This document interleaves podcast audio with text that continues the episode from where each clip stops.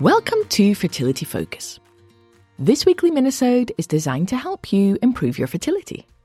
Every Tuesday, I'll be focusing on actionable steps to help you take control of your own trying to conceive journey. I'm Maria, I'm a personal trainer specializing in fertility. Whether you're preparing for IVF, managing your BMI, or ready to throw everything you have at your own trying to conceive journey, tune in each week to hear more. In this week's show, I am continuing with our theme of hope. Now, 2023 was a massive year for fitness fertility with a number of client pregnancies, including an incredible streak of nine pregnancies in nine weeks, all throughout the summer. Now, I'm sharing this with you to bring you a little bit of hope that it can happen, sometimes even after 10 years of trying. And what's more, in an effort to help you moving forward into 2024, I'm going to share with you five habits that all of these women did in an effort to nudge everything towards a healthy, successful round of treatment.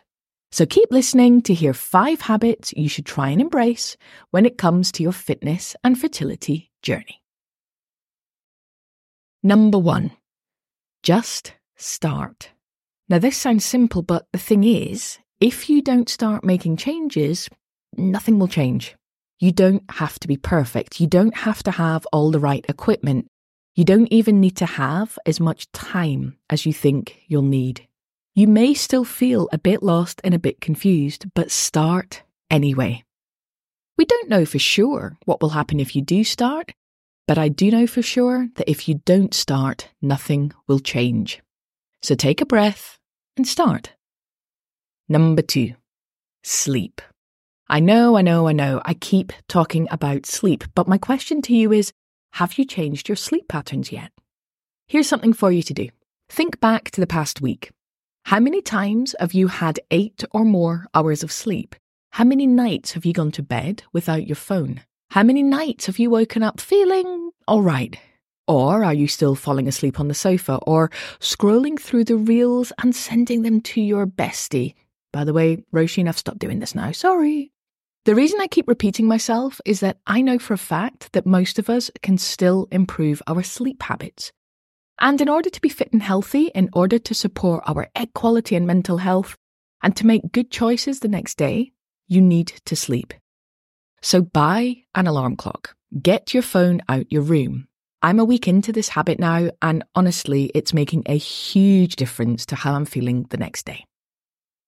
Number three, follow a program and build a routine. The benefit of having a program is you know when to work out. There's less decision fatigue, you're less likely to forget. You can schedule your appointments and your work around your workouts. And a particular shout out to one of my clients, let's call her client Kay. She went to the gym on Friday night before meeting her friend because we'd agreed that Friday night is gym night. This is an awesome win. The other thing about having a program is that if you do miss a workout, the program is still there for you. I'm going to repeat that one because it's important. If you miss a workout, the program is still there for you. So what that means is you just get back on and carry on with the next workout. So again, this really helps you to stay consistent and not quit after three or four weeks like so many people do.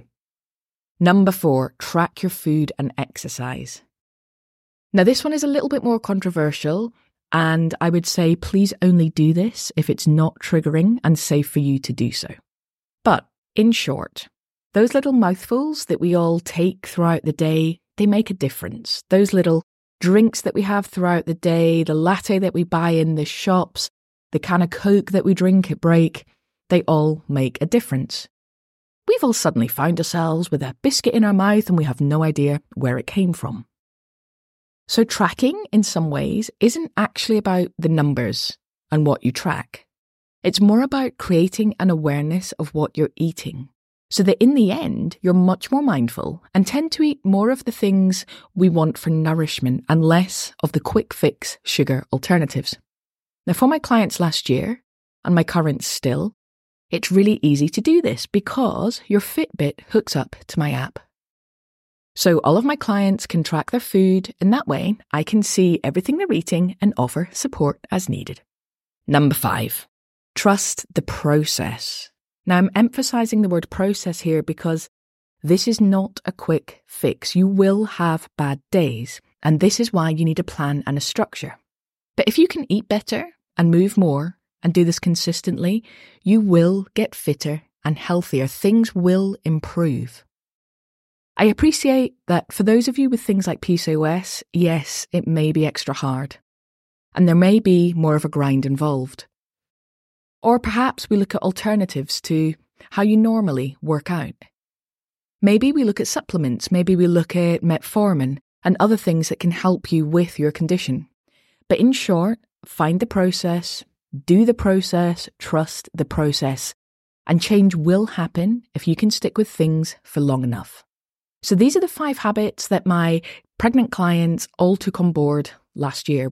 Were they perfect? Nope. Did they have holidays, sickness, lethargy? Yes, of course they did. They're human beings. But the thing is, they kept coming back and they kept going anyway.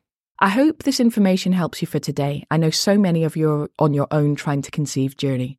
But if you would like more information, just DM me on Instagram or reach out at info at fitnessfertility.com and I really, genuinely would love to help. If you really want to make sure you work out regularly with people who truly understand what you're going through, then follow me on Instagram at fitness underscore fertility, where you will find my community of thousands of women who are also trying to conceive. And if you can't wait to work out, head over to fitnessfertility.com and sign up for my awesome free workouts. Don't forget to subscribe to the Fitness Fertility podcast and tune in every Friday to hear interviews with fertility experts and in depth discussions on all aspects of fitness and fertility. And one more thing please share the show because you never know who's struggling and may need that little bit of extra help.